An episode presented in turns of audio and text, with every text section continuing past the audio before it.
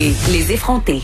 Parfaitement consciente que euh, peut-être que vous n'êtes pas sur le réseau social TikTok. OK, on en a parlé à quelques reprises à l'émission, puis c'était surtout pour dire qu'on avait peur pour nos ados parce que TikTok serait le repère des prédateurs. C'est une chose, mais il y a aussi des choses vraiment intéressantes sur TikTok. Moi, je me suis inscrite, OK, pour espionner mes filles parce que je voulais voir euh, si elles ne faisaient pas trop de danse lascive parce qu'il y en a un peu trop sur TikTok et j'ai découvert, puis je suis pas la seule, une artiste parce que c'est comme ça que je veux la qualifier qui s'appelle Megan. Donc c'est une jeune fille, elle a 17 ans et tenez-vous bien, elle a 381 000 abonnés sur TikTok. Donc, elle est très, très, très euh, populaire. Si vous voulez la chercher, euh, son, son surnom sur TikTok, c'est Fifi Don't Have a Life. Et elle fait toutes sortes de vidéos. Megan, c'est un personnage où elle imite justement euh, certains corps de métier. Donc, elle est parfois caissière, elle est parfois coiffeuse, elle est parfois hygiéniste dentaire. Et évidemment, Megan s'est adaptée à la COVID-19 et j'avais envie de vous faire entendre son dernier sketch.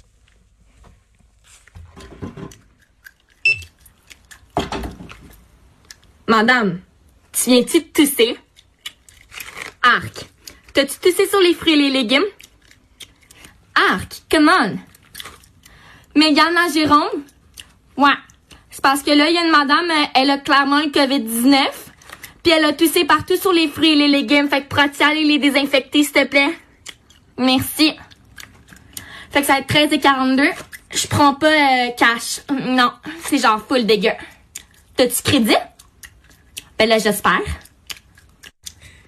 Donc, le son vraiment très, très fatigant que vous entendez, c'est Megan qui mâche sa gomme, OK? C'est vraiment ce qui revient à chacun de ses vidéos et dans tous ses personnages, elle mâche de la gomme de façon euh, excessivement fatigante.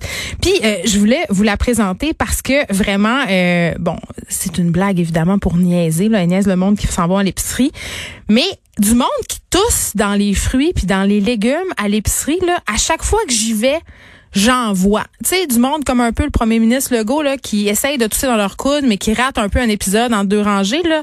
J'en vois. Ils touchent, ils remettent, ils tâtent, ils se promènent, ils suivent pas le sens des flèches. Et pour vrai, je suis absolument euh, contente de savoir qu'en ce moment, on envisage à Montréal, du moins, de rendre le port du masque obligatoire.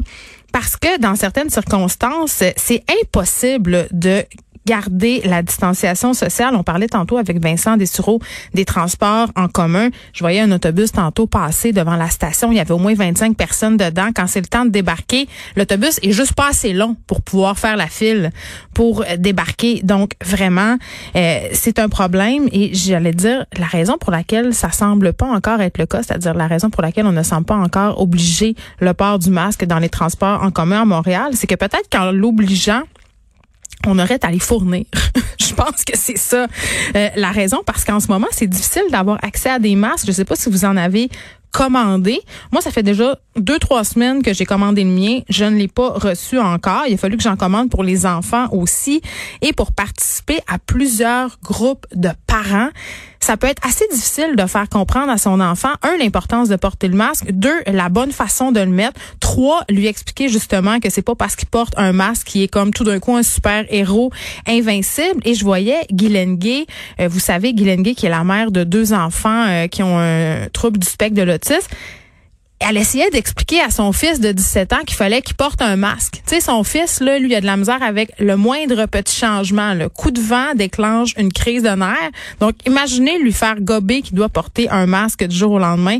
Donc, décidément, ça sera pas simple. Mais vraiment, j'ai trouvé ça très, très drôle et sympathique de la part du personnage de Megan. Cette petite leçon de savoir-vivre qui passe évidemment par l'ironie sur sa chaîne TikTok. Est-ce qu'il faut dire une chaîne TikTok? Je sais pas. J'ai 160 18 ans.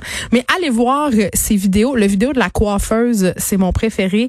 Et euh, je dois dire que j'ai un petit faible aussi euh, pour la poseuse. Donc, je vous rappelle son nom, Fifi Don't Have a Life. C'est sur TikTok. Elle a 381 000 abonnés. Mais Ganexi, peut-être qu'on aura la chance de la voir avec nous à l'émission bientôt.